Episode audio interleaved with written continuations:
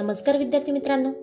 ऐकू आनंदे संस्कार गोष्टी या आपल्या उपक्रमात मी कस्तुरी कुलकर्णी तुम्हा सर्वांचं हार्दिक स्वागत करते. आपल्या या उपक्रमात आज आपण गोष्ट क्रमांक तीनशे सव्वीस ऐकणार आहोत. बालमित्रांनो गोष्टी वीरांच्या या आपल्या विशेष कथामालेत आजची ही सहावी गोष्ट. स्वातंत्र्य लढ्यात ज्यांनी आपल्या वयाच्या केवळ अठराव्या वर्षी बंदूक उचलली आणि ब्रिटिशांचे कंबरडे मोडले अशा वीर महिला ही पदवी मिळालेल्या क्रांतिकारक कल्पना दत्त यांची गोष्ट आज आपण ऐकणार आहोत. चला तर मग सुरू करूयात आजची गोष्ट. मित्रांनो त्या काळी प्रत्येकाने आपापल्या परीने भारतीय स्वातंत्र्याची लढाई लढली. काहींनी महात्मा गांधींचा अहिंसेचा मार्ग योग्य मानला तर काहींना सुभाषचंद्र बोस यांच्या मार्गाचा अवलंब करायचा होता. त्या क्रांतिकारकांपैकी एक होती कल्पना दत्त. ज्यांनी स्वातंत्र्यासाठी शस्त्रांचा मार्ग निवडला. कल्पना दत्तच्या स्वातंत्र्य लढ्यातील साहसी योगदानामुळे तिला वीर महिला ही पदवी देण्यात आली होती. नंतर त्यांच्या कथेवर चित्रपटही बनवले गेले आणि एक पुस्तकही लिहिले गेले. मित्रांनो कल्पना दत्त यांचा जन्म सत्तावीस जुलै एकोणावीसशे तेरा रोजी चटगावच्या श्रीपूर गावात झाला. जो फाळणीनंतर बांगलादेशच्या भागात गेला. त्यांचे सुरुवातीचे शिक्षण गावातच झाले. मॅट्रिक नंतर त्या पुढील शिक्षणासाठी कलकत्ता येथे गेल्या. विज्ञानात पदवी मिळवण्यासाठी बेथून महाविद्यालयात त्यांनी प्रवेश घेतला. याच काळात त्यांना क्रांतिकारकांची चरित्रे वाचण्याची आवड निर्माण झाली. लवकरच कल्पना विद्यार्थी संघटनेची सदस्य झाली आणि क्रांतिकारी महिलांना भेटू लागली. बीना दास आणि प्रीतिलता वड्डेदार ह्या त्यापैकीच एक. नंतर कल्पना स्वातंत्र्य सैनिक सूर्यसेन यांनाही भेटली ज्याला लोकांनी मास्टर दा म्हणूनही ओळखले. पुढे कल्पना सूर्यसेन यांच्या इंडियन रिपब्लिक आर्मी या संघटनेतही सामील झाली. सूर्यसेनच्या संघटनेने एकोणावीसशे तीसमध्ये चिटगाव शास्त्रनगर लूट केली ज्यामुळे ब्रिटिशांच्या डोळ्यात कल्पना आली होती. यामुळे त्यांना शिक्षण सोडून आपल्या गावी परत जावे लागले. या लुटीनंतर अनेक क्रांतिकारकांना अटक करण्यात आली. तरीही कल्पना तिच्या संस्थेच्या संपर्कात होती.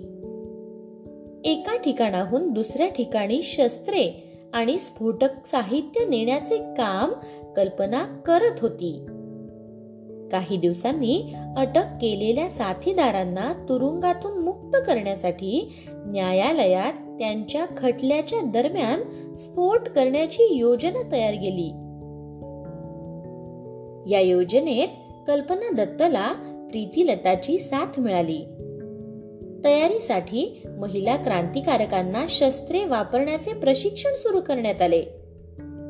सप्टेंबर एकोणावीसशे एकतीसमध्ये कल्पना प्रीतीलतासह युरोपियन क्लब ऑफ चिटगाववर हल्ला करणार होती.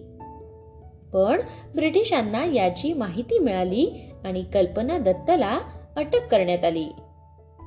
या हल्ल्यासाठी कल्पना एका मुलाचा वेश धारण करणार होती. अटकेनंतर कल्पना दत्तवर महाभियोगाचा आरोप होता.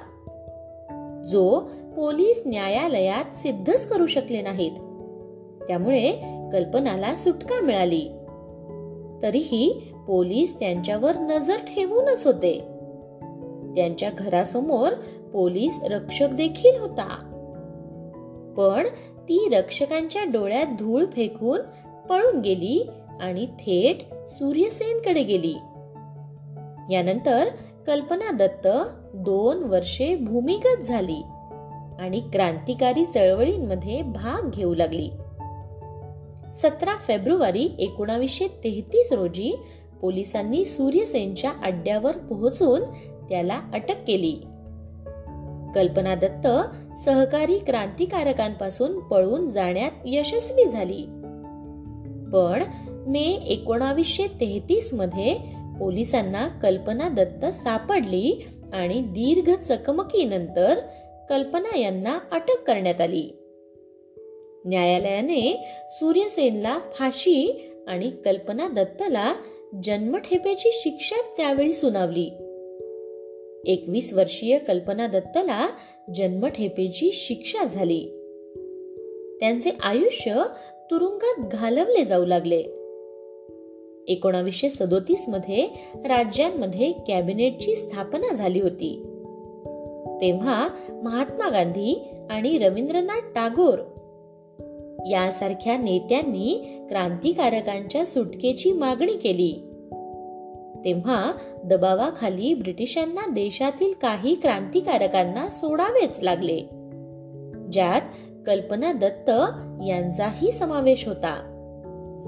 तेव्हा त्यांची सुटका झाली. तुरुंगात कम्युनिस्ट साहित्य वाचल्यानंतर आणि कम्युनिस्ट नेत्यांच्या संपर्कात आल्यानंतर त्यांची वृत्ती तिकडे वळाली. मग एकोणावीसशे त्रेचाळीसमध्ये त्यांनी कम्युनिस्ट पक्षाचे सरचिटणीस पुरणचंद जोशी यांच्याशी लग्न केले. लग्नानंतर कल्पना यांचे नाव कल्पना जोशी झाले. त्या पतीसह सामाजिक कार्यात सक्रिय भूमिका बजावू लागल्या. या सगळ्या दरम्यान कल्पना जोशी यांनी त्यांचे आत्मचरित्र देखील लिहिले. ते चिटगाव दरोडा प्रकरणावर केंद्रित होते. कम्युनिस्ट पार्टी सोडल्यानंतर त्यांनी सांख्यिकी संस्थेत काम करण्यास सुरुवात केली. ज्या संस्थेत त्यांनी आधीही काम केले होते. पुढे कल्पना दिल्लीत स्थायिक झाल्या. एकोणावीसशे एकोणऐंशी मध्ये त्यांच्या साहसी कृत्यामुळे त्यांना वीर महिला ही पदवी देण्यात आली. आठ फेब्रुवारी एकोणावीसशे पंच्याण्णव रोजी कल्पना दत्त यांनी अखेरचा श्वास घेतला आणि जगाला निरोप दिला. त्यांच्या मृत्यूनंतर दोन हजार दहा मध्ये त्यांच्यावर एक चित्रपटही बनवण्यात आला होता ज्याचे नाव खेले हम जी जान से असे होते.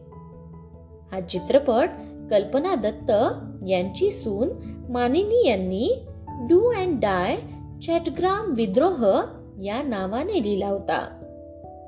बालमित्रांनो भारत मातेच्या या वीर महिला कल्पना दत्त यांना मानाचे अभिवादन करून आज आपण इथेच थांबूयात.